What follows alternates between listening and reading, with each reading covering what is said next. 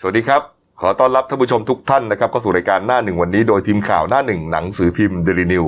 พบกับเราทุกวันจันทร์ถึงศุกร์10นาฬิกา30นาทีเป็นต้นไปนะครับ ทาง YouTube Channel Daily News Live ขีด GS ตามที่หน้าจอนะครับ นอกจาก YouTube แล้วก็ออกอากาศพร้อมกันอีกหนึ่งแพลตฟอร์ม ก็คือ Facebook ในชื่อเดียวกันนะครับวันนี้วันพุธกลางสัปดาห์ครับพุธที่ 10 มิถุนายน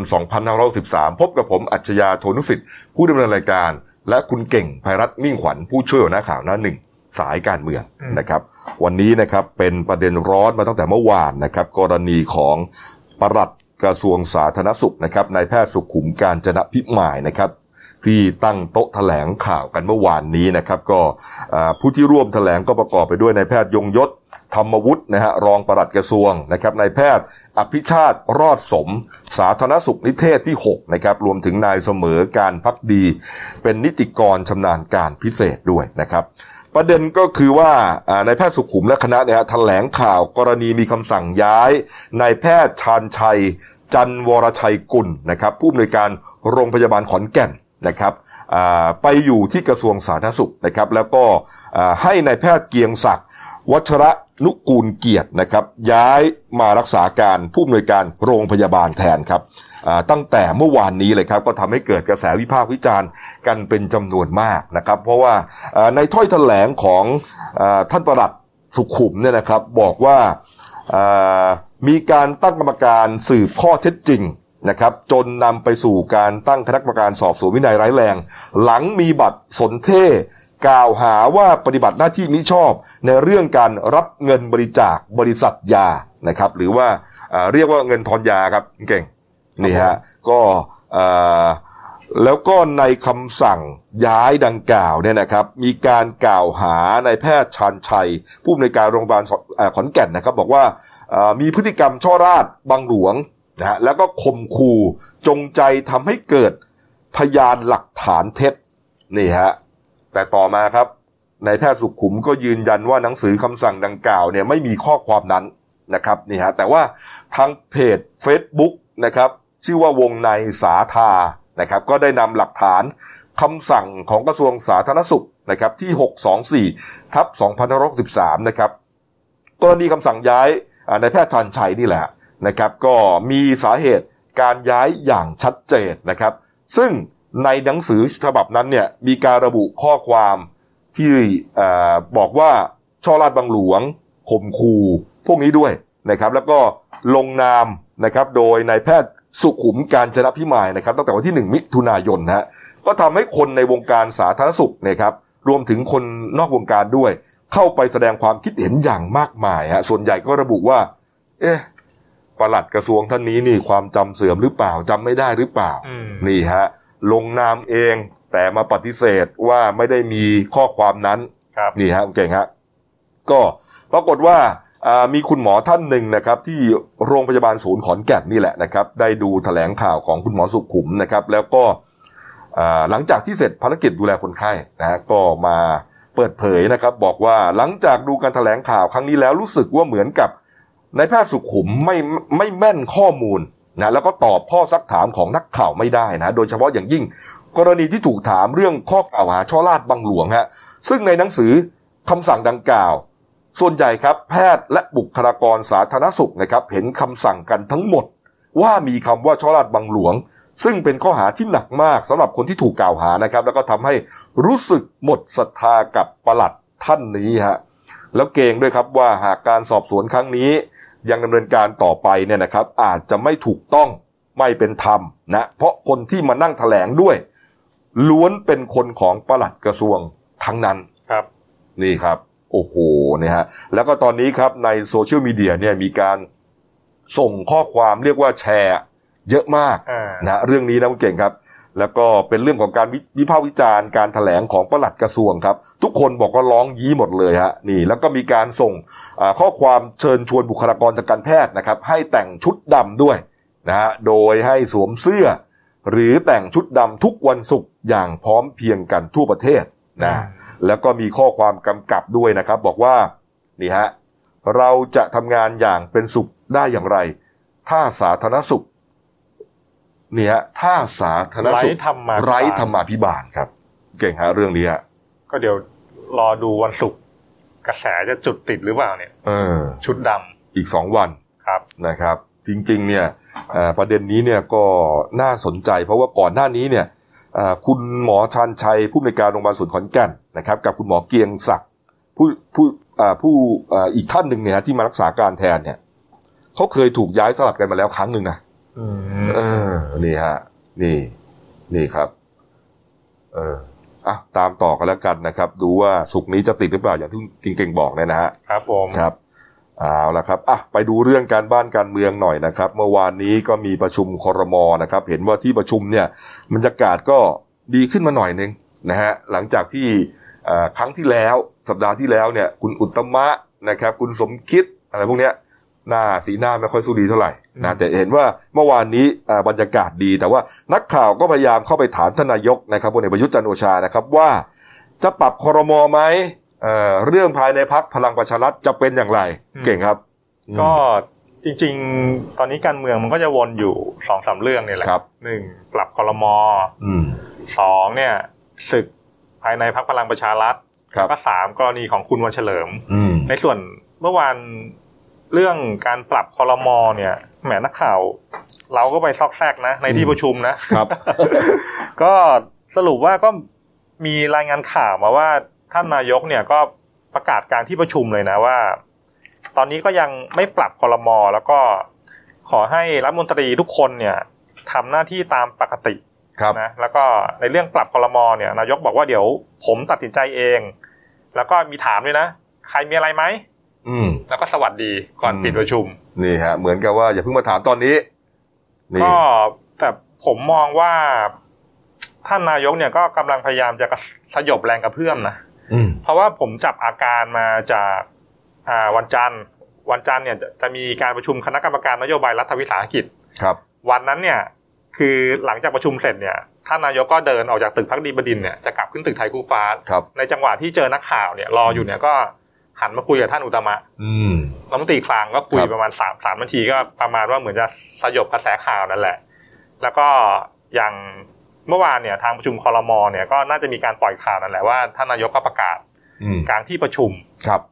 เพื่อสยบแรงกระเพื่อมนะผมผมเข้าใจว่าน่าจะสลบสยบแรงกระเพื่อมระหว่างที่รอกฎหมายการเงินสี่ฉบับเนี่ยอืมมันบังคับใช้พร้อมกันไงครับหนึ่งหนึ่งพรบพรกกู้หนึ่งล้านล้านนี่ผ่านแล้วอืมสองพระราชกำหนด ช่วย SME นี่ก็ผ่านแล้วครับและสามเนี่ยพระราชกำหนดตราสารหนี้ผ่านแล้ว จริง ๆ เหลืออีกฉบับสำคัญก็คือว่า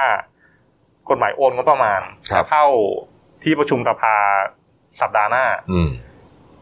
ไทม์ไลน์เนี่ยมันจะสอดสอดคล้องกันก็คือว่าถ้าเกิดกฎหมายงบประมาณผ่านในวันที่ 17 มิถุนาเนี่ย หลังจากนั้นเนี่ยจับตาดูได้เลยมันจะสตาร์ทแห่งความวุ่นวายเนี่ยมันจะเริ่มมาละครับ จริง ๆ แรงกระเพื่อมทางการเมืองอืมที่นายกพยายามที่จะสยบเนี่ย มันก็มาจาก พักพลังประชารัฐเองนั่นแหละนะส่วนใหญ่เลยนะ ก็อยู่ที่นั่นเลยนะฮะหลังจากที่อ่าเอาละกรรมการบริหารพักครึ่งหนึ่งลาออกนะครับแน่นอนครับปฏิเสธไม่ได้ เป็นเกมการเมืองที่พยายามที่จะยึดครองอำนาจกลับคืนมานะฮะอืมไม่ว่าจะเป็นกลุ่มสามมิตร กลุ่มคุณธรรมนัฐนะฮะกลุ่มตะวันออกอะไรก็ตามนะครับ เพราะว่าอ่าสี่กุมารสามกุมารรวมถึงอีกหนึ่งซื้อแปะเนี่ยอ่ากำลังที่จะถูกเรียกว่าอ่า เด็ดอำนาจออกไป คือมันเก่งฮะมันมันจะมีตัวแปรสำคัญไงก็ก็อืมคือว่าอย่างนี้ ก็คือไอ้พลกรกู้เงินหนึ่งล้านล้านเนี่ยเขาจะครับแบ่งเงินไว้สี่แสนล้านอืมแล้วก็ในตั้งแต่ช่วงต้นเดือนกรกฎาคมเนี่ยเมื่อวานท่านนายกพูดชัดเจนแล้วว่า ตั้งแต่ต้นเดือนกรกฎาคมเนี่ย โครงการต่างๆ เนี่ย มันจะเริ่มทยอยอืมออกไปลงลงพื้นที่ก็นั่นะนแหละเพราะฉะนั้นเนี่ยเม็ดเงินมหาศาลเนี่ยนี่มันจะไงลงไปแล้วไงนี่ไงมันก็จะสัมสัมพันธ์กับไอ้เรื่องเนี่ย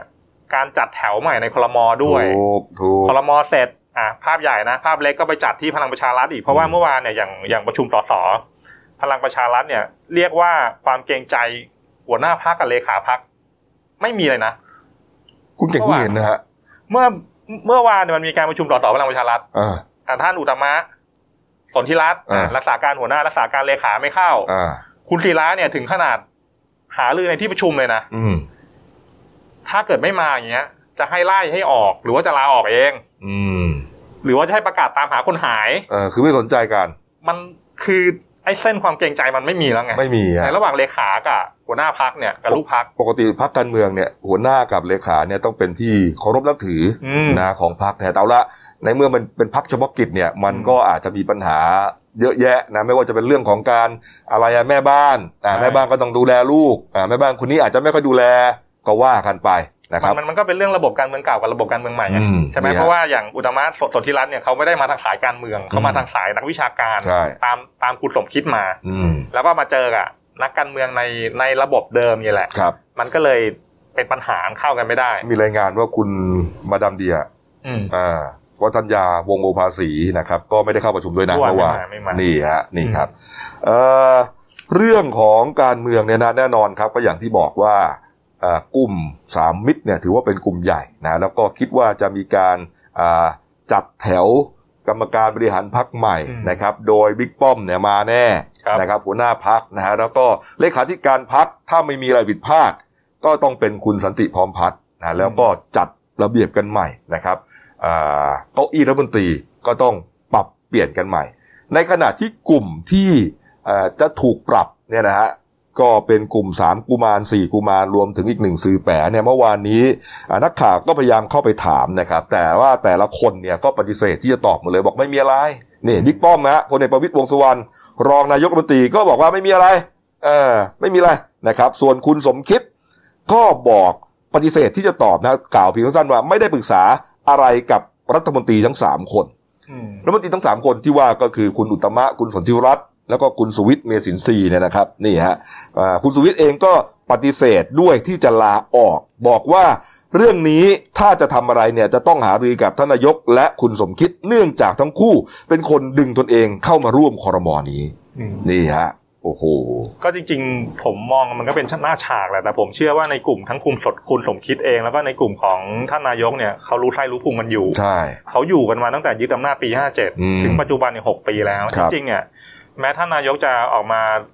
สยบแรงกระเพื่อมเนี่ยอืมมันอาจจะได้ส่วนหนึ่งนะแต่แต่ผมก็เชื่อว่าท่านนายกก็ยังเดินตามยุทธศาสตร์เดิมก็คือว่าตลอดช่วงหกปีที่ผ่านมาเนี่ย ถ้าเกิดจะให้พูดเนี่ย ทุกครั้งก่อนปรับคลมอเนี่ยเขาจะใช้ยุทธศาสตร์ต้มกบ อะไรนะต้มกบ ต้มกบ อืมกบมันปรับตัวเก่งไงอืมค่อยๆเพิ่มไฟขึ้นไปเรื่อยๆกว่าจะรู้ตัวอีกทีก็สุกไปเรียบร้อยแล้วเออไม่ใช่ไม่ใช่ปุ๊บปั๊บใช่ไหม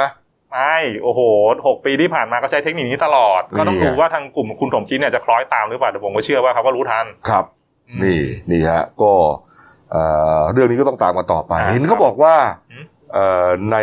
ในในมีคนเขาดูแคลนบอกว่านายกเนี่ยแหมถ้าบอกอะไรเนี่ยนะ ไม่ใช่หรอก อ่า ถ้าบอกว่าไม่ปรับนะ เดี๋ยวมีปรับเลยอืมเออไม่มันมันมันมันจะเป็นไอ้นี่ไง เหมือนเหมือนคำที่เปรียบเทียบกับนักการเมืองสมัยก่อนก็คือพูดในสิ่งที่ไม่ได้ทำอืมทำในสิ่งที่ไม่ได้พูดนั่นแหละอืมนี่ฮะอ้าวการเมืองก็พอสมควรครับนะครับนี่ฮะอ้าวไปดูอีก ประเด็นหนึ่งนะครับ เรื่องของอาคุณวันเฉลิมอืมนะครับ คุณวันเฉลิมที่อ่าหายตัวไปเนี่ยนะครับ ตั้งแต่วันที่ 4 มิถุนายนนะครับ วันเฉลิมสัตว์ศักดิ์สิทธิ์นะฮะถูกอุ้มหายไปที่กรุงพนมเปญนะครับ ครอบครัวก็พยายามช่วยกันตามหาอยู่ เมื่อวานนี้ท่านนายกก็พูดถึงประเด็นนี้นะครับคุณเก๋ครับอืมก็เมื่อวานก็ถือเป็นครั้งแรกนะที่ท่านนายกก็ออกมาชัดเจนว่าก็ก็พร้อมที่จะสั่งหน่วยงานเกี่ยวข้องเนี่ยตามตัวคุณวันเฉลิมนะครับ ก็ แต่ว่าก็มีเงื่อนไขว่าก็ต้องให้ครอบครัวของคุณวันเฉลิมเนี่ยก็ต้องมาบอกข้อมูลด้วยว่าอืมที่ผ่านมาเนี่ยคุณวันเฉลิมไปอยู่ที่ไหน แล้วทำไมถึงไปอยู่ที่กัมพูชา แล้วก็ ก็พร้อมจะประสานงานกับกัมพูชาให้ แล้วก็ในส่วนการประสานกับพลเอกเตียบันรัฐมนตรีกลาโหมกัมพูชาเนี่ย ตอนเนี้ยก็ยังยังไม่ถึงขั้นที่จะต้องคุยเป็นการส่วนตัวกัน ครับ อืมแต่แกบอกว่าแกก็ไม่ได้รู้จักนะ ไม่ได้รู้จักคุณวันเฉลิมเป็นการส่วนตัว แต่ว่าเอาละก็จะตามหาตัวให้กันแล้วกัน แต่ว่าเมื่อวานถือว่ามีสัญญาณที่ดีนะ เพราะว่าเอ่อทางทางตำรวจของกัมพูชาเนี่ยโฆษกสำนักงานตำรวจแห่งชาติเนี่ยเขาก็ยอมยอมรับนะว่าเดี๋ยวเดี๋ยวเขาก็จะลองสอบสวนให้ แต่ว่าก็ยังไม่แน่ใจว่ามันจะเป็นมีข้อเท็จจริงแค่ไหนในครัการบโดนอุ้มตัวไป อืมนี่ฮะทางอ่าในส่วนของซีกสภาเขาก็เริ่มขยับตัวอืม นะครับเมื่อวานคุณสุทินคลังแสงนะครับ ในฐานะประธานวิปฝ่ายค้านนะฮะก็สสเพื่อไทยนะก็บอกว่าวันนี้นะครับฝ่ายค้านเตรียมจะตั้งกระทู้สดนะครับ ถามนายกรัฐมนตรี กรณีของเออนายวันเฉลิมที่อุถูกอุ้มหายที่กัมพูชาเนี่ยนะครับอืมแล้วก็เตรียมที่จะซักถาม เรื่องสิทธิมนุษยชน และการประสานงานของกระทรวงการต่างประเทศด้วยอืมนี่ฮะขณะที่คุณรังสิมันโรมนะครับอ่าบัญชีรายชื่อพรรคเก้าวไก่นะครับ ก็บอกว่าส่วนตัวว่า ส่วนตัวเนี่ยหวังว่านายกรัฐมนตรีจะเข้ามาตอบกระทู้สดด้วยตนเอง แม้ว่าเหตุนี้จะเกิดต่างประเทศก็ตาม แล้วก็เตรียมจะนำคณะกรรมาธิการอะไรต่างๆ ที่เกี่ยวข้องเนี่ย เข้าไปตรวจสอบอืมเออแล้วก็จะเรียกคนที่เกี่ยวข้องมามาสอบถามด้วย แต่ในส่วนกระทู้สดนี่จริงๆโลมโลมไม่ต้องหวังหรอกไม่มาท่านนายกส่งตัวแทนมาอยู่แล้วอืมในหลาย ๆ ครั้งที่ผ่านมาก็คือในส่วนเรื่องของคุณวัชเฉลิมเนี่ยจริง ๆ มันมันมันจะต้องเดินไปสองขานะก็คือขาแรกเนี่ยทางทางฝ่ายเรียกร้องเนี่ยเขาต้องเลี้ยงกระแสไว้ก่อนอืมอย่างอย่างเมื่อวานนี่แพนแพนแพนกวินครับ ไปจัดกิจกรรมผูกโบวขาวที่อนุสาวรีย์ประชาธิปไตยอืมก็เนี่ยก็จะเลี้ยงกระแสอย่างเงี้ยแต่ว่าเมื่อวานเขาโดนโดนจับนะข้อหาผิดพรบรักษาความสะอาดโอ้ ไปผูกโบเออเอออ่า แล้วก็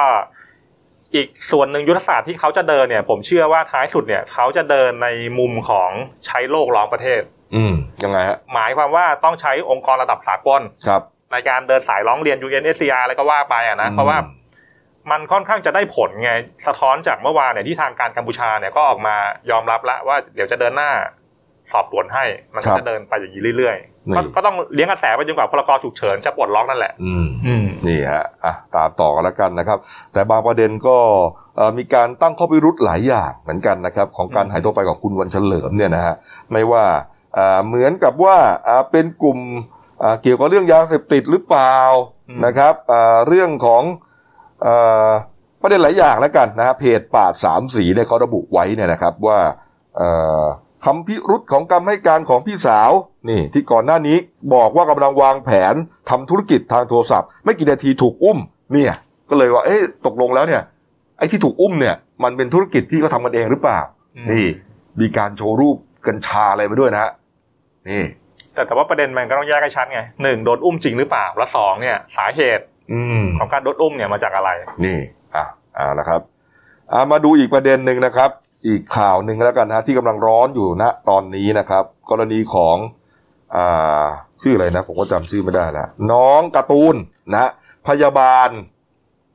พยาบาลสาวนะครับครับที่เหมือนกับว่าไปหลอกเอ่อหนุ่มๆในเครื่องแบบแต่งงานด้วยนะฮะแล้วก็หลอกเอาเงินเขาอะอืมหลอกทหารไปสองคนได้ไปแสนสองแสนนะแล้วล่าสุดที่เป็นข่าวตอนนี้ก็คือว่าอ่าหลอกตำรวจนะครับ มีการถ่ายภาพเนี่ยเหมือนกับพรีเวดดิ้ง นี่ฮะเออพรีเวดดิ้งก็คือเตรียมจะแต่งงานกันเนี่ยนะเออนี่ฮะแล้วน้องการ์ตูนเนี่ยก็เลยถูกเพจต่างๆ ที่เกี่ยวข้องกับพยาบาลเนี่ยเขามาจับโป๊ะจับโกหกว่าคุณไม่ใช่พยาบาลตัวจริงนะอ่าคุณกำลังอ่าหลอกลวงนะครับนี่ฮะอ่าล่าสุดนะครับ แล้วก็แล้วก็มีคนบอกว่าจริง ๆ แล้วเนี่ยน้องการ์ตูนเนี่ยเป็นสาวเชียร์เบียร์อยู่ที่ลบบุรีนะครับ นี่แล้วก็อ่า พยายามมีพฤติการอย่างเงี้ยมาหลายครั้งแล้วนะล่าสุดนะครับน้องการ์ตูนนะออกมาโพสต์นะบอกว่าไม่อยากจะให้เป็นเรื่องนะ แต่ว่าตอนนี้เนี่ยเหมือนกับถูกวิพากษ์วิจารณ์มากเกินไปแล้ว แล้วก็จะเอาเรื่องทุกคน เอาเรื่องโซเชียลมีเดียที่มาทำให้ตัวเองเสียหายนะแล้วก็ยืนยันว่าจบวิวิทยาลัยพยาบาลจริง แต่ว่าพูดชื่อวิทยาลัยผิดนะ ในโพสต์อะวิทยาลัยอะไรบรมชนนีของเขาเนี่ยนะอ่าเออนี่ฮะ แล้วก็ตอนนี้เนี่ยเป็นพยาบาลอยู่ที่โรงพยาบาลพระนั่งเกล้าอืมโอ้โหนี่ฮะแล้วแล้วแล้วยังไงเป็นจริงไหมคือพูดไปอย่างเงี้ยเนี่ยถ้าไม่เป็นจริงเนี่ย คนทั้งโรงพยาบาลเขาก็รู้ไงผมก็สงสัยว่ามันจะโกหกกันไปได้ยังไง แต่เขายืนยันว่าจริง เออ แต่พูดชื่อพูดชื่อวิทยาลัยผิดแค่นั้นเองนะฮะแล้วก็เอ่อเอาเรื่องด้วยนะแต่ว่าญาติพี่น้องเขาครับนี่ฮะอ่า ก็ลงไปถามนะครับญาติพี่น้องเขาอยู่ที่ตำบลมะค่าอำเภอโนนสูงที่นครราชสีมานะฮะเป็น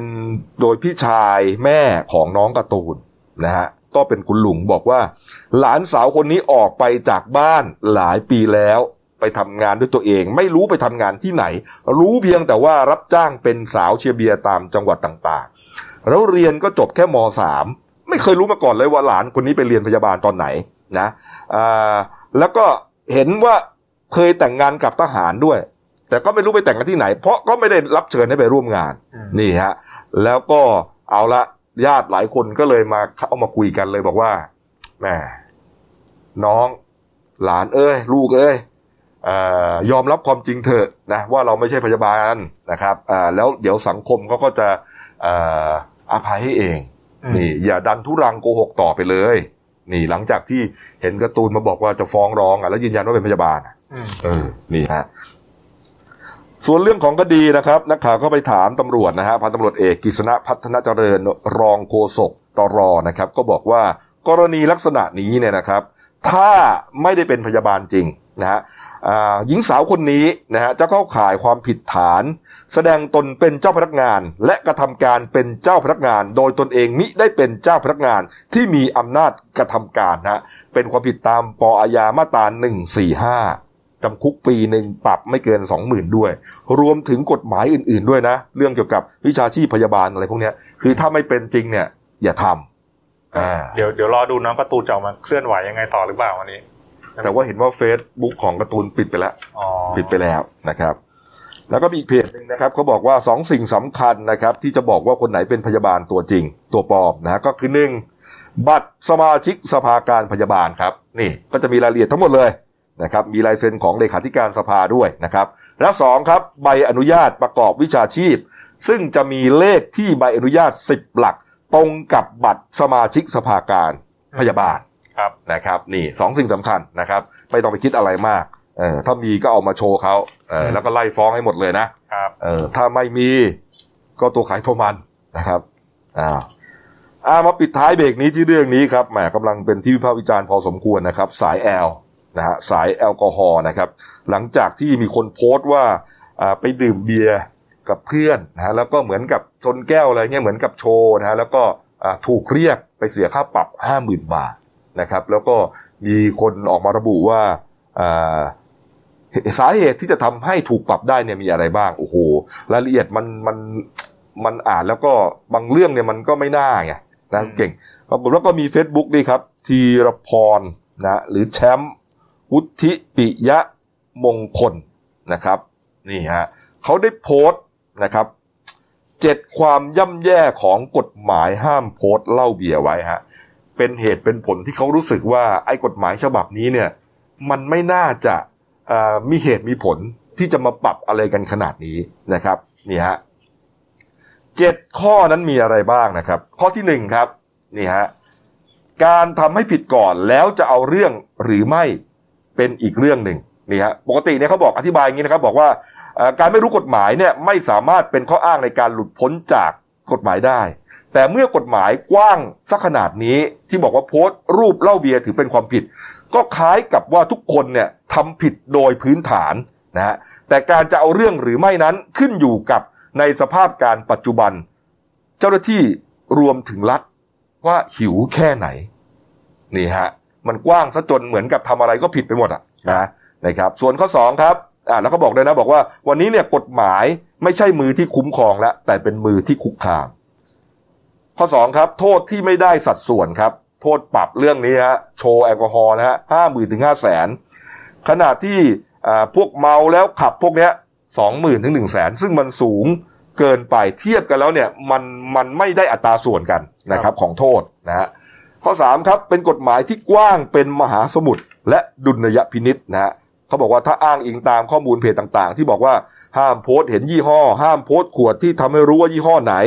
ห้ามโพสต์ชวนให้ดื่ม ห้ามโพสต์สรรพคุณ ห้ามโพสต์แก้วเบียร์ที่มียี่ห้อ ห้ามแปลข่าวนี่ เวลาห้ามถ่ายภาพเครื่องดื่มแอลกอฮอล์ที่ไม่มีขายในเมืองไทย เพราะอาจจะทำให้อยากกินแล้วบินไปซื้อมาอะไรพวกนี้ฮะเขาบอกว่า โอ้โหมันมันมันดูแล้วมันกว้างขนาดนี้เนี่ยเหมือนเรื่องตลกฮะ ไปต่างประเทศก็ยังโพสต์ไม่ได้เนี่ยมันเกินไปไงคือเหมือนกับเขาไปเที่ยวต่างประเทศแล้ว โอ้โห เวลาเขาชนอ่าเบียร์ยี่ห้ออื่นเหล้ายี่ห้ออื่นที่มันไม่ได้มีขายในประเทศไทยเนี่ยก็ยังโพสต์ไม่ได้ เป็นความผิดในประเทศไทยเนี่ย มันเกินไปนี่ครับ แล้วข้อสี่ครับ การให้แรงจูงใจในการรับฮะนี่ฮะก็คือปรับเงินปรับส่วนหนึ่งจะไปตกให้กับเจ้าพนักงาน ส่วนหนึ่งก็คืนคงคลังฮะทำให้เจ้าพนักงานที่ช็อต เงิน มีแรงจูงใจในการสเกลหาโพสต์ฮะอืมและพยายามบีบใช้กฎหมายนี้มากขึ้นเพื่อหารายได้เสริม เรื่องนี้สร้างปัญหาสองสามอย่างฮะปัญหาก็คือว่าโอ้โหตอนนี้ชาวบ้านก็ไม่มีจะกินอยู่แล้วเนี่ยอาจจะโดนเรื่องนี้อยู่เนี่ยมันก็หนักนะครับข้อห้าครับการทำให้เหล้าเป็นบาปฮะนี่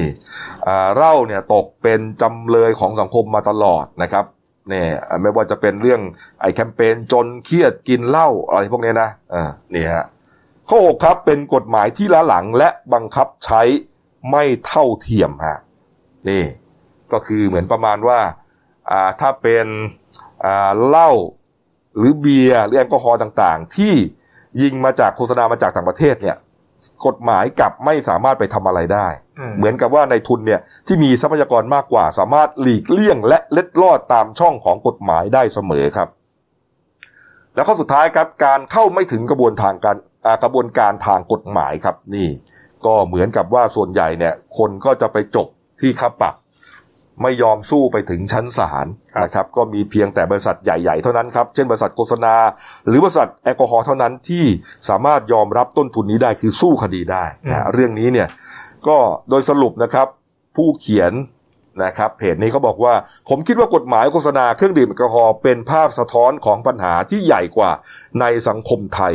คือวัฒนธรรมอำนาจนิยม และวัฒนธรรมคนดีอันมาจากพุทธศาสนาที่ถูกเข้าใจอย่างบิดเบี้ยว นี่ครับอะว่ากันไปนะครับอะมาดูการ์ตูนขาประจำของคุณขวดนะครับคุณเก่งครับ นี่ก็อันนี้ก็เป็นภาพว่า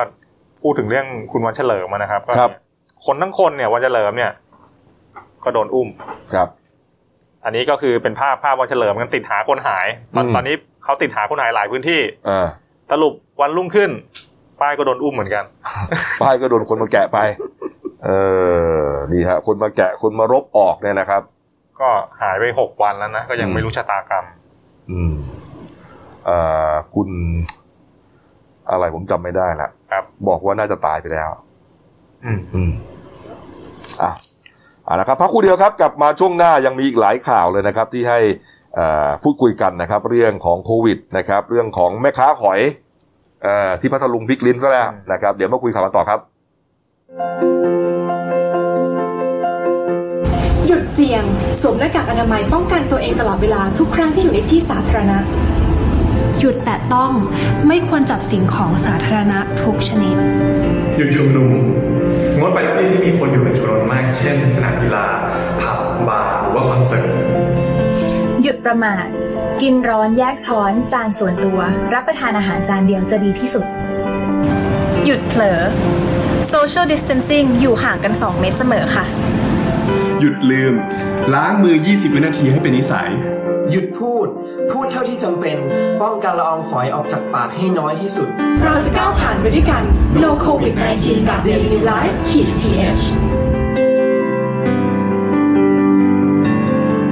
เอาละครับ กลับมาช่วง 2 ของรายการหน้าหนึ่งวันนี้นะครับ พบกับคุณต้นวรทัศน์กองซับโต ผู้ช่วยนักข่าวหน้าหนึ่งครับสวัสดีเรื่องโควิด -19 ครับ เราก็ดีใจกันนะ อะ 14 15 วันแล้วครับนะครับ ไม่มีผู้ติดเชื้อ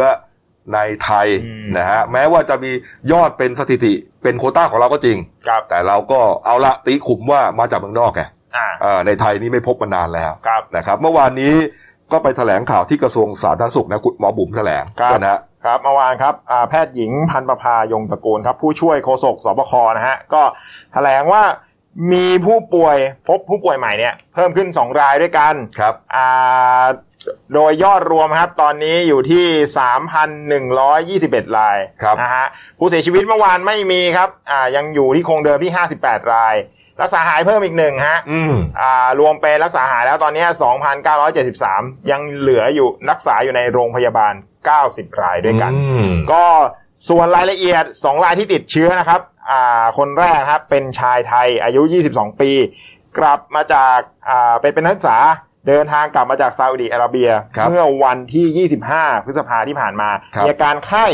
อ่าตรวจหาเชื้อครั้งแรกเนี่ยไม่พบนะฮะอ่าแต่เมื่อพอตรวจครั้งที่ 2 เมื่อวันที่ 7 มิถุนาที่ผ่านมาพบว่าติดเชื้อก็ขณะนี้รักษาตัวอยู่ที่โรงพยาบาลยะรังจังหวัดปัตตานีนะครับอ่ารายที่ 2 เป็นหญิงไทยเป็นพนักงานบริษัทนะฮะอ่าอายุ 31 ปีเดินทางกลับมาจากประเทศเนเธอร์แลนด์ ถึงประเทศไทยเมื่อวันที่ 3 มิถุนา ที่ผ่านมาครับอ่าเข้าพักที่โรงแรมสำหรับอ่ากักแยกตัวในกรุงเทพก็ตรวจหาเชื้อครั้งแรกเมื่อวันที่ 3 มิถุนาเนี่ยผลบวกไม่ชัดเจนครับก็เลยส่งไปรักษาตัวที่โรงพยาบาลนพรัตน์นะฮะตรวจเชื้อซ้ำในวันที่ 8 ผลยืนยันว่าติดเชื้อครับ อืมนี่ครับเอ่อในส่วนของนายแพทย์สุขุมการจนะพิมายนะครับปลัดกระทรวงสาธารณสุขนะครับ หลังจากที่เอ่อวันก่อนเนี่ยมีคำสั่งให้ทุกโรงพยาบาลครับนะครับ ให้ตรวจหาเชื้อ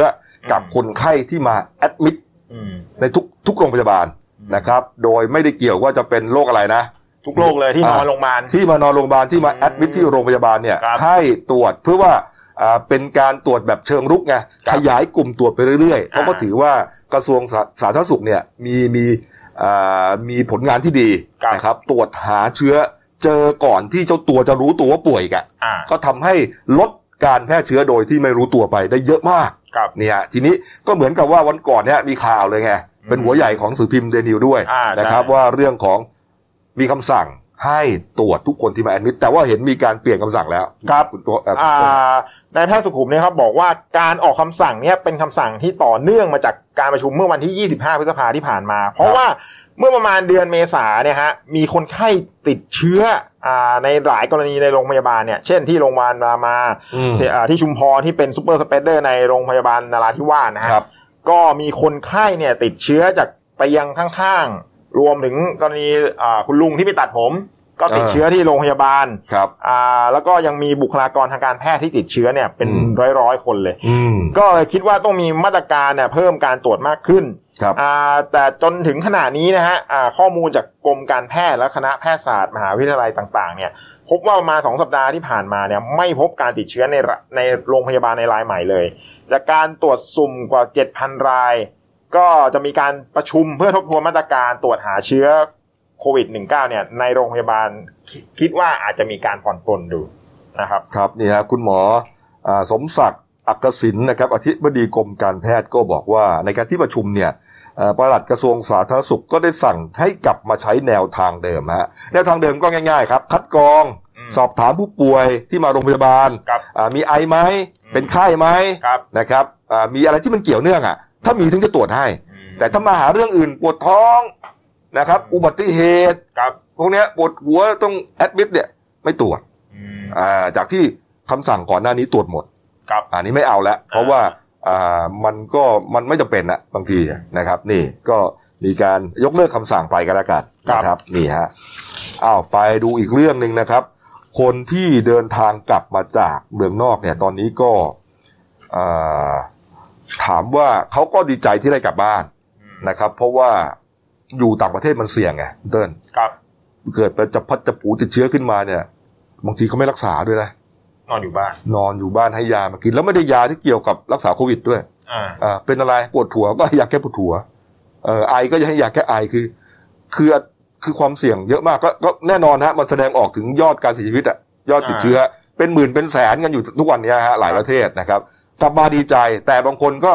แหมกลับมาก็ไม่อยากกักตัวอืมเพราะมันก็นานนะ14วันอืม นะเอ่อแม้ว่าจะเป็นมาตรการเขาก็ตามมาครับเมื่อวานนี้ครับนายแพทย์ธีรวัตรเหมจุธานะครับ ก็เป็นแพทย์ของโรงพยาบาลจุฬาลงกรณ์นะครับ ได้โพสต์เฟซบุ๊กแนะนำสำหรับนักท่องเที่ยวนะครับ หรือคนไทยก็ตามนะครับครับ ที่จะเดินทางเข้าประเทศไทยฮะโดยเครื่องบิน จะทำอย่างไรดี มาแล้วไม่ต้องกักตัวเป็นเวลา 14 วันนี่ฮะคุณหมอธีรวัตรก็แนะนำนะครับหนึ่งครับ สามารถตรวจหาหลักฐานของการติดเชื้อได้ก่อนที่จะขึ้นเครื่องบินนะครับ โดยตรวจเลือดหาภูมิคุ้มกันแอนติบอดีนะครับ ทั้งในแบบ IgM และ IgG โดยตรวจ 5 วันก่อนที่จะขึ้นบินอ่าก็คือมาจากประเทศไหนก็ตรวจที่ประเทศนั้นก่อนนะฮะแม้ตรวจยังไม่พบระยะแรกเพราะเพิ่งติดเชื้อ พอวันที่ขึ้นบินตรวจซ้ำครั้งที่สองก็อาจจะพบ IgM ได้ เมื่อถึงประเทศไทย 4 วันไปแล้วตรวจซ้ำถ้าได้ผลลบก็ไม่ต้องกักตัว 14 วันนึกออกไหมเพราะเหมือนกับว่าเป็นการเริ่มกระบวนการตรวจเนี่ย มาตั้งแต่ก่อนบินแล้วไงอ่าเห็นไหมปกติที่มากันเนี่ยไม่ตรวจ พอมาถึงไทยก็เริ่มตรวจกักไป 14 วัน ไปเจอว่าติดวันที่ 4 ที่ 5 ก็รักษา เออไม่เจอก็ตรวจซ้ำอีกสักรอบหนึ่งครับอ่าแล้วไม่เจอแล้วก็น่าจะไม่ติดแล้ว แต่ถ้าอย่างที่คุณหมอธีรวัตรแนะนำเนี่ยก็คือว่า กลับมาจากที่ไหนก็ตามนะฮะถ้าถ้าเขามีแผนเอ่อหรือว่าเอ่อหน่วยพยาบาลที่สามารถตรวจได้เนี่ยนะก็ให้เริ่มตรวจจากตั้งแต่ที่ประเทศนั้นเลยอืมเออสมมุติว่าคุณจะกลับบินวันที่สิบใช่ไหมครับวันที่หนึ่งหรือวันที่ห้าคุณเริ่มตรวจก่อนเลย แล้วก็มีใบนี้รับรองอ่าก่อนขึ้นบินตรวจอีกรอบหนึ่งครับอ่าอ่ารับรองอ่าไม่ติดแล้วอ๋อไม่ติดมาแล้วเว้ยไม่ติดมาเจ็ดวันแล้ว เพราะฉะนั้นอยู่ไทยเอามาแสดงที่ไทยนะครับ แล้วก็ อาจจะถูกกักตัวอีกแค่เจ็ดวัน แต่ไทยเนี่ยเขาต้องตรวจอีกรอบหนึ่งอยู่แล้ว ครับ แต่เราก็มีผลยืนยันมาก่อนหน้านี้แล้วไงใช่ไหมเออก็เป็นวิธีนะครับ แต่จริง ๆ เนี่ย14วันมันก็ไม่นานหรอกนะสองอาทิตย์ เออ ถ้าถ้านึกถึงความปลอดภัยนะครับนึกถึงความดีใจที่ได้กลับมาสู่มาตุภูมิเนี่ยโอ้โหมันนะอ่าเมืองไทยเรานี่ดูแลอย่างดีนะอยู่ครับในโรงพยาบาลอะอยู่ในอะไรอะโรงแรมต่างๆเออสบายนะครับ นี่ แล้วก็ไม่เสียเงินด้วยครับนะครับ นี่อ้าวอีกเรื่องหนึ่งนะครับ เป็นช่วงเอ่อเรื่องประเด็นที่เกี่ยวเนื่องกับเอ่อวันหยุดนี่แหละครับ หลังจากที่สงกรารเลื่อนมานะครับ เห็นว่าแน่นอนละกรกฎาคมนี้จะได้หยุดแน่เติ้ลอืมก็เห็นอ่าคุณหมอบุ๋มนะฮะอ่าแพทย์หญิงพันประภายงตระกูลเนี่ย ก็บอกว่าอ่าจาก เรื่องวันหยุดชดเชยช่วงสงกรารที่เลื่อนมาตั้งแต่เดือนเมษาเนี่ยก็ทางกระทรวงการคลังกระทรวงการท่องเที่ยวและกีฬาเนี่ยจะใช้มาตรการกระตุ้นกระตุ้นการท่องเที่ยวในประเทศนะฮะอืมเพื่อช่วยฟื้นฟูเศรษฐกิจในประเทศอ่าโดยจังหวะระยะเวลาที่เหมาะสมเนี่ยคือช่วงกรกฎาเป็นต้นไป ให้มีวันหยุดชดเชย วันสงกรารในช่วงเดือนกรกฎาคมนี้อืมอ่าถ้าหากว่าทางอ่าคลมมีการอนุมัติวันหยุดที่แน่ชัดตรงกับวันที่เท่าไหร่เนี่ย ทางสบคเนี่ยจะมารายงานให้ทางพี่น้องประชาชนรับทราบต่อไปครับนะครับนี่ฮะแต่ก็ก็คิดว่าน่าจะน่าจะไม่รอดกรกฎานี้แหละนะครับ เพราะว่าน่าจะเหมาะสมแล้วเพราะว่าเอ่อระยะสี่ถ้าไม่มีอะไรใช่ไหมฮะหนึ่งกรกฎาคมโรงเรียนเปิดเรียนอ่าฮะแล้วก็เอ่อเรากิจการกิจกรรมต่าง ๆ ที่มันเสี่ยงที่สุดอะพวกผับบาร์อะไรอะอาบอบนวด อะไรพวกเนี้ยที่มันมีการใกล้ชิดกันมากๆเนี่ยครับ ก็อาจจะได้ทยอยเริ่มเปิดเมื่อวานนายกชื่นชื่นชมนะว่าหลายฝ่ายช่วยให้อ่าผ่านจนมาเปิดปลดล็อกระยะสามแล้วเฟสสามแล้วอืมเขาบอกจะรอดูเฟสสามเนี่ยว่าจะเป็นไง ถ้าถ้าดีก็จะเปิด เปิดเฟสสี่เออแต่ถ้ายังเขาบอกยังอิเลเคคาอยู่เออก็เปิดเฟสสี่ไม่ได้ เออ ก็ต้องยืดระยะสามไป อ่าครับนะครับนี่ฮะแล้วก็ของไทยเราเนี่ยถ้าวันนี้นะครับยังไม่มีติดเชื้ออีกนะคุณเติ้ลนะ เดี๋ยวก็จะแถลงสิบโมงครึ่งใช่ไหมใช่ก็ต้องเป็นวันที่16แล้ว16ใช่ครับ16แล้วนะครับก็เอ่อจะเอาเข้าชัวร์จริงๆเนี่ยเขาบอกว่า2เท่าของระยะฟักตัวของเชื้อโรคครับ ระยะฟักตัวของโควิด -19 คือ 14 วัน 28 วันครับ ชัวร์เราก็นับถอยหลังไปเลย วันนี้ 16 อ่าขอให้ไม่เจอเรื่อยนั่งฟังหมอผมๆเออย้ำกับหมอผมกับหมอทวีสินย้ำมาเลยว่าต้อง 28 วันเออนับไป 28 วันมีโอกาสเลยล่ะเข้าสู่ความเสี่ยงต่ำจะได้เฮกันทั้งชาตินะฮะแต่ว่าเพื่อนบ้านเราครับเขาเฮไปก่อนหน้านี้แล้วครับ ประเทศลาวครับนี่ฮะอ่าเป็นเพจเพจหนึ่งนะครับ ชื่อว่าเพจเป็นเรื่องเป็นลาวนะครับก็ได้เสนอข่าวที่น่ายินดีของประเทศเพื่อนบ้านอย่างสปปลาวฮะบอกว่าผู้ป่วยโควิด นะครับที่รับการรักษาตัวที่โรงหมอมิตรภาพนะครับ ได้รับการรักษาหาย แล้วก็เป็นผู้ป่วยรายสุดท้ายที่เข้าออกที่ออกจากโรงพยาบาล ก็คือเหลือคนเดียวแล้วอะนะฮะแล้วก็หายแล้วแล้วก็ออกจากโรงพยาบาลไปแล้วครับครับนี่ฮะสาธารณสุขของเราก็ได้ได้เอ่อของลาวนะครับ ได้แถลงว่าไม่มีผู้ติดเชื้อโควิด -19 รายใหม่ในสปปลาว เป็นเวลาติดต่อกันแล้วนะครับ 59 วันนี้ อันเนี้ยเป็นของเมื่อวาน เพราะฉะนั้นวันนี้เนี่ย60วันแล้วครับ ครับ นี่นี่ก็เรียกว่าลาวปิดจ็อบโควิดครับ จบเลยฮะ นี่ สรุปว่าผู้ป่วยโควิด -19 ในลาวเนี่ยมี 19 คนฮะ หมอลาวรักษาหายทุกคนฮะ โอ้โห สุดยอดดิ เออ นี่ดีใจกันนะโอ้ดีใจเลยว่านะไม่มีผู้ป่วยแล้ว เออในโรงพยาบาลเดี๋ยวอีกไม่กี่วันเนี่ย ของไทย เราอาจจะเห็นอะไรหมอหนูใช่ไหมนรุทิน คุณอนุทิน นะแล้วก็คุณหมอพยาบาลเอ่อต่าง ๆ เนี่ยที่เหนื่อยกันมาตลอดเนี่ย ได้กระโดดอย่างนี้บ้างต้องมีภาพอย่างนี้บ้างครับนะเตือนนะอะมาดูยอดผู้ติดเชื้อนะครับครับสรุปกันไปทุกวันนะฮะประเทศอื่นก็ยังหนักหนาสาหัสสากันนะครับ อเมริกาครับอ่าเพิ่มมาสามหมื่นคนนะครับ วันเดียวนะฮะผู้ติดเชื้อนะครับ เป็นล้านเก้าหนึ่งล้านเก้าแสนแปดหมื่นห้าพันคนแล้วนะครับ ดูอย่างนี้นี่ อีกสักวันสองวันนี้น่าจะสองล้านแล้วฮะติดเชื้อนะฮะแล้วก็ตายไปแสนหนึ่งหนึ่งแสนหนึ่งหมื่นหนึ่งพันครับ ไม่ต้องไปพูดอะไรกันมากครับอเมริกาครับอ่าเปรูเปรูก็อันดับที่8เข้ามานะครับบราซิลอันดับ2นะครับบราซิลก็ติดโอ้โหบราซิลนี่ วันเดียวเกือบสี่หมื่นคนนะเมื่อวานเนี้ยอืมโอ้โห ตายไปสองพันฮะ อืมรัสเซียก็ประมาณแปดพันคน ครับ อะส่วนยอดรวมนะครับ โอ้โหคุณเติ้ลครับ ยอดรวมนะครับ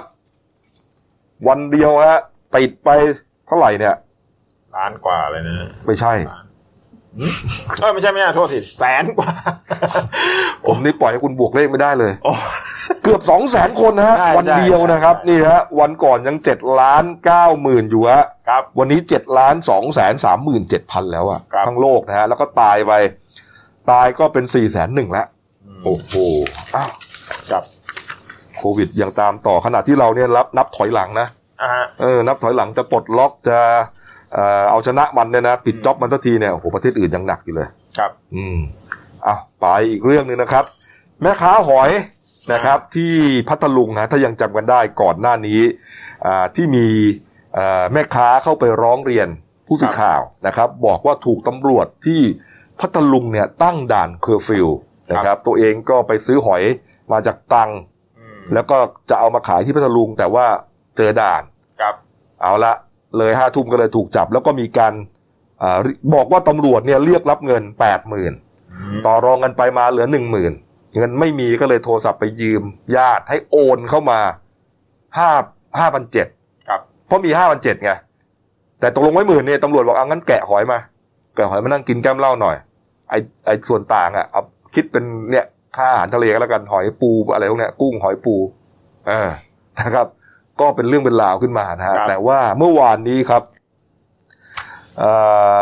นางสาวสาก็แล้วกันนะครับ นามสมมุติแม่ค้าหอยคนนี้ครับเขาบอกว่าได้เข้าพบกับพลตำรวจตรีกฤษดาแก้วจันดี ผู้บังคับการตำรวจภูธรจังหวัดพัทลุงนะฮะแล้วก็ให้การเนี่ยกับกรอกเอ่อกับกายอะเป็นหนังคนละม้วนนะฮะอ่าเออ แม่ค้าหอยคนนี้บอกว่า อ๋อ ที่โอนเงินนั่นน่ะ ไม่ใช่เรื่องของการเคลียร์คดีอืมเออนะครับ แล้วก็ไม่มีการจับ ไม่มีการจับเคอร์ฟิวเลยทั้งนั้นอืมเออไอ้ที่โอนเงินไปให้เนี่ย โอนให้ตำรวจที่เคยเป็นแฟนเก่ากันมาก่อน ก่อนที่จะมาแต่งงานกับสามีคนปัจจุบันเนี่ย แล้วคือแฟนตำรวจแฟนเก่าคนเนี้ยเคยช่วยเหลือเรื่องคดีไง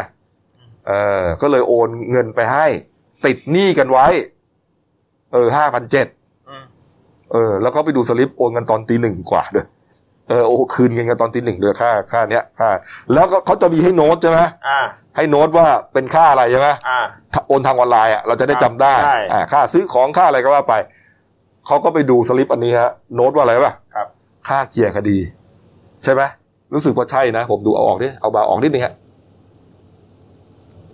ค่าโอนเงินเคลียร์คดีอะไรทุกอย่างเนี่ยค่าโดนคดีเหรอ เออ เนี่ย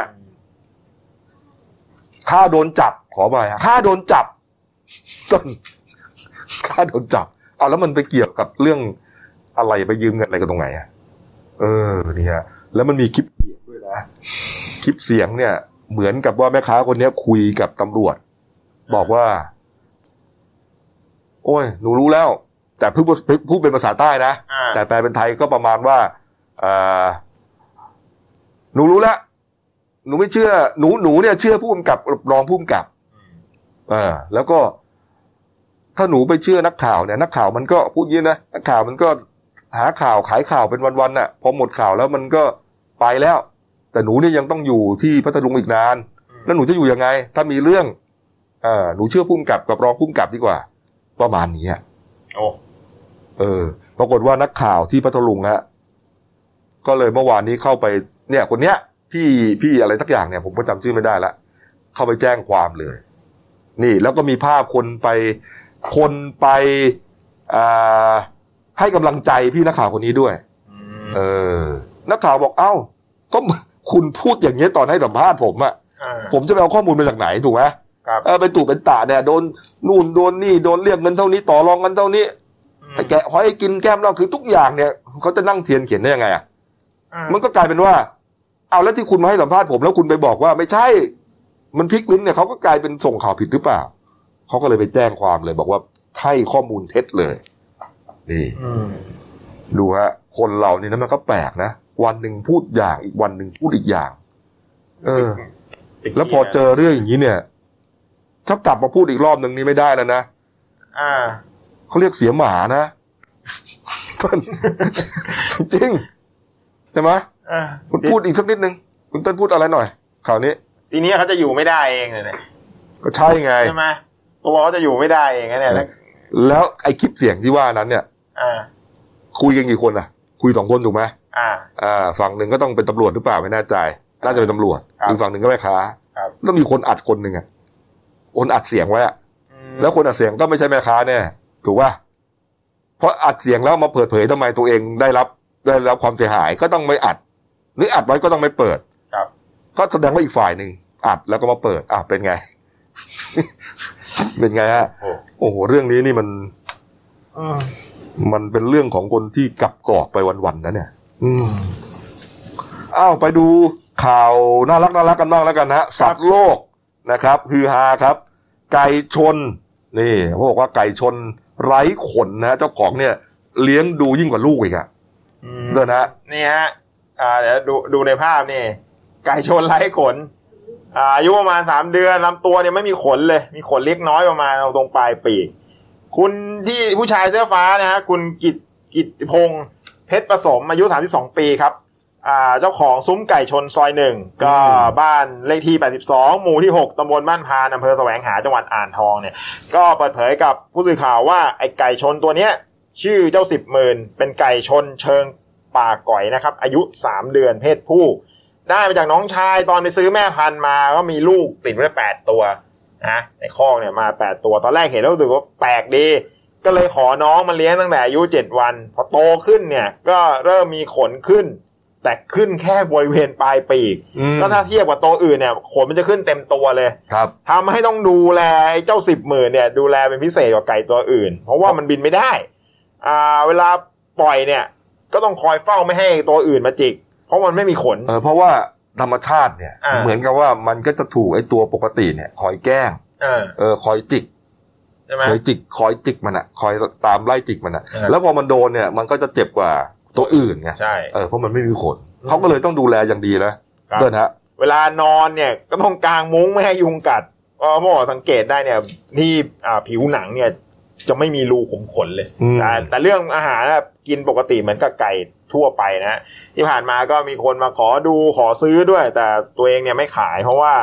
อ่าเกิดมานี่ก็ไม่เคยพบเคยเจอมาก่อน ถือว่าเป็นเรื่องแปลกก็เลยเก็บไว้เลี้ยงเองเออนี่มันเหมือนเหมือนโดนถอนขนแล้วเตรียมจะเออทำกับข้าวแล้วนะเนี่ยถ้าถ้าถ้าไม่นับถ้าไม่นับตรงปีกเนี่ยเอาจริงๆก็ไม่กบดูเลยถ้าถ้าถ้าเห็นอย่างเงี้ยบอกเฮ้ยทำไมมันเผือกขาวถ้าเขาทำกับข้าวเขาต้องขอนให้หมด แล้วเหลือไว้ทำไมตรงโขดตรงปลายปีกเหรอตรงปีกก็อร่อยด้วย ถ้ามันไม่มีขนเนี่ยเออที่ปีกเนี่ยนี่เหมือนว่าเตรียมตัวจะทำเอากับข้าวแล้วนะเออแต่ไม่ใช่อ่าไม่ใช่ไม่ใช่ มันเป็นความผิดปกติอะไรของเขาเนี่ยอ่านนะครับ แต่ว่าก็กลายเป็นเรื่องดีนะอ่าเออตัวอื่นอาจจะถูกเชื่อถูกอะไรไปแล้วก็ได้ครับนะครับ แต่เขาก็เลยเลี้ยงไว้เพราะอาจจะเป็นเพราะความสงสารด้วยแหละอ่าเออ มันมันก็อย่างเงี้ยนะฮะก็น่ารักไปอีกแบบนะครับเจ้าสิบหมื่นนะครับนี่เป็นไก่ชนนะเนี่ยครับเออ เอ้ามาดูตลาดนัดเดลินิวกันบ้างครับนะครับกำลังคึกคักนะครับนี่ฮะตลาดนัดเดลินิวก็สองสามเจ้านะครับ เจ้าแรกครับ เป็นดีเจมดตะนอยครับ เป็นดีเจที่อยู่ในสถารวิทยุวทท แม่สอดนะครับบู FM 98.75เมกะเฮิรตซ์นะฮะอำเภอแม่สอด จังหวัดตากครับ ชื่อว่าคุณสกาวสืบสายเชื้อนะครับ นี่ก็ได้รับพิษโควิด เหมือนกันเพราะว่านอกจากดีเจแล้วเขาก็เป็นรับจ้างจัดออกไนครับแน่นอนครับ งานออกไนไม่มีก็เลยจะเอาอะไรมาทำกินกันดีวะเนี่ยจะหาอาชีพอะไรเสริมดีอ๋อคุณพ่อมีสวนผลไม้ไงมีทั้งมะม่วง น้ำดอกไม้ สีทองอาพันธุ์อื่น ๆ อีกเยอะแยะมากมายรวมถึงมะยงชิดด้วยนะครับ ขาย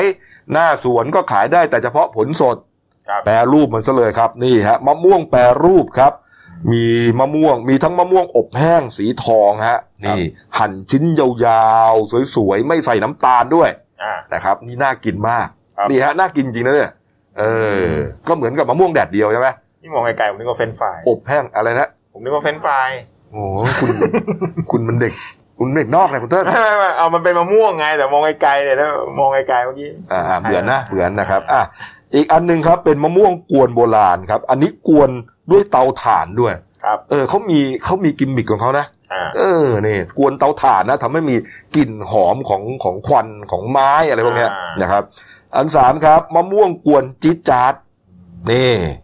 นะก็คงจะเปรี้ยวๆหวานๆเผ็ดๆอะไรเนะนะครับเผ็ดหรือเปล่าไม่รู้นะอ่าคงจะเปรี้ยวๆนี่แหละนะครับ แล้วก็เอ่อผลิตภัณฑ์สี่ครับ ส้มลิ้ม ส้มลิ้มนี่เป็นมะม่วงกวนนำไปหยอดให้พอดีคำแล้วอบแสงแดด โอ้โห เอ้ยเก่งนะเนี่ยเออปกติปกติผมเห็นที่เขาทำมะม่วงนะครับทำอยู่อย่างเดียวอะส้มแผ่นคุณรู้จักส้มแผ่นไหมมะม่วงกวนที่เป็นเป็นแผ่นแผ่นเอ่อกลมๆใช่ไหมส้มแผ่นแปลว่าแผ่นเปรี้ยวนะครับ ส้มในที่นี้มันแปลว่าเปรี้ยวนะครับ นี่อ๋อนะครับเอ่อนี่ฮะแล้วก็สั่งซื้อกันได้นะครับ ก็เอ่อตามที่อยู่ตามเบอร์โทรศัพท์ที่ขึ้นอยู่หน้าจอตอนนี้เลยกับครับผม ครับ ร้านที่สองครับอ่าร้านโจ๊กอร่อยใกล้วัดหลักสี่นะฮะถนนวิภาวดีรังสิตอ่าคุณพุทธิตาเดชทศรนะครับ หรือคุณบีเนี่ยเจ้าของร้านเนี่ยฮะเจ้าของเจ้าของร้านโจ๊กอร่อยนะครับ ก็บอกว่าปกติเนี่ยขายมาตั้งแต่ปี 2549 แล้ว 14 ปีเข้าไปแล้ว แต่หลังจากอ่าอ่า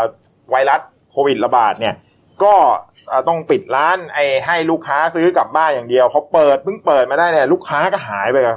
ครึ่งหนึ่งเลยอืมก็ตอนนี้นะก็ปรับเปลี่ยนวิธีมาขายทางอาออนไลน์ด้วยนะครับ ก็มีสูตรเด็ดของทางร้านเนี่ยโบ๊ะโจ๊กเนี่ยอ่าได้ได้รับสูตรมาจากเพื่อนที่จังหวัดพัทลุง ก็คัดสรรปลายข้าวหอมมะลิอย่างดีครับ มาเคี่ยวไฟอ่อนๆนานหลายชั่วโมงจนข้าวแตกตัวนะฮะเนื้อเนียนนุ่มอ่าใส่หมูเด้งไส้อ่อนตับอ่อนทำสดใหม่ทุกวันเลยครับอ่าก็นอกจากนี้นะฮะก็ยังมีโจ๊กทะเล ปลาหมึกกุ้ง เนื้อปลากระพง แล้วก็เนื้อปลาดอลลี่ด้วยฮะให้ลูกค้าได้เลือกอ่าทานตามความต้องการ นอกจากโจ๊กเนี่ยเขาจะมีอาหารจานเดียวอีกหลายอย่างที่น่ากินนะคุณเต้ยอ่า เห็นว่ามีข้าวกะเพราสูตรพริกแห้งกับข้าวหมูคั่วกะปิด้วยครับ เออ นี่ฮะอ่าร้านโจ๊กอร่อยนะครับ ใกล้กับวัดหลักสี่ครับใกล้ๆโรงพิมพ์เรานี่เองครับนะครับอ่าเดี๋ยวเราจะต้องไปชิมกันบ้างอ่านะครับผู้ที่สนใจก็ดูฮะเบอร์โทรศัพท์เนี่ย ตามที่ขึ้นบนหน้าจอนะครับอืมแล้วก็ ID Line ตามนี้เลยนะครับครับอ่าครับผม ส่วนเดนิวรับฝากร้านครับมีแม่ตุ๊มีโคราชพร้อมน้ำปรุงนะครับ ก็มี 3 สูตรด้วยกัน สูตรเผ็ดน้อย เผ็ดกลาง เผ็ดมากนะครับราคาห่อ3ละ 35 บาท 3ห่อ100 บาทนะครับภายในซองก็จะมีเส้นหมี่นะฮะอ่าเส้นหมี่แท้เหนียวนุ่มไม่เละอ่าผลิตในตำบลตะคุนะครับอำเภอปักตงชัย จังหวัดนครราชสีมา แล้วก็พร้อมน้ำปรุงสูตรเด็ดอ่า สำเร็จแบบโคราชแท้ๆนะครับ ไม่ต้องปรุงเพิ่มเลยครับการันตีด้วยรางวัลชนะเลิศการประกวดผัดหมี่โคราชประจำปี 2557 นะครับ อืมนี่ครับ ก็แค่ใส่ไปผัดแล้วก็ถ้าสุกปุ๊บก็ใส่ผักได้เลยนะฮะอืมผู้ที่สนใจติดต่อได้ครับอ่าตามเบอร์โทรศัพท์ที่ขึ้นบนหน้าจอ แล้วก็ ID Line ตามหน้าจอเช่นกันครับอืมทำง่ายเออผมเคยซื้อมาทำนะซื้อมานานแล้วนะครับ เออ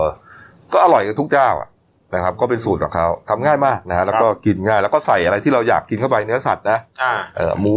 กุนเชียงหมูกรอบไข่อะไรทำได้หมดเลยนะครับเอานะครับมาดูหนังสือพิมพ์เราหน่อยนะครับ นี่เรื่องนี้นะฮะกวีอีสานเจ๋งครับ คว้า double ซีไรต์ฮะคุณอังคารจันทาทิพย์นะครับ ได้รางวัลวรรณกรรมสร้างสรรค์ยอดเยี่ยมแห่งอาเซียนนะหรือว่าซีไรต์ปี 62 ประเภทกวีนิพนธ์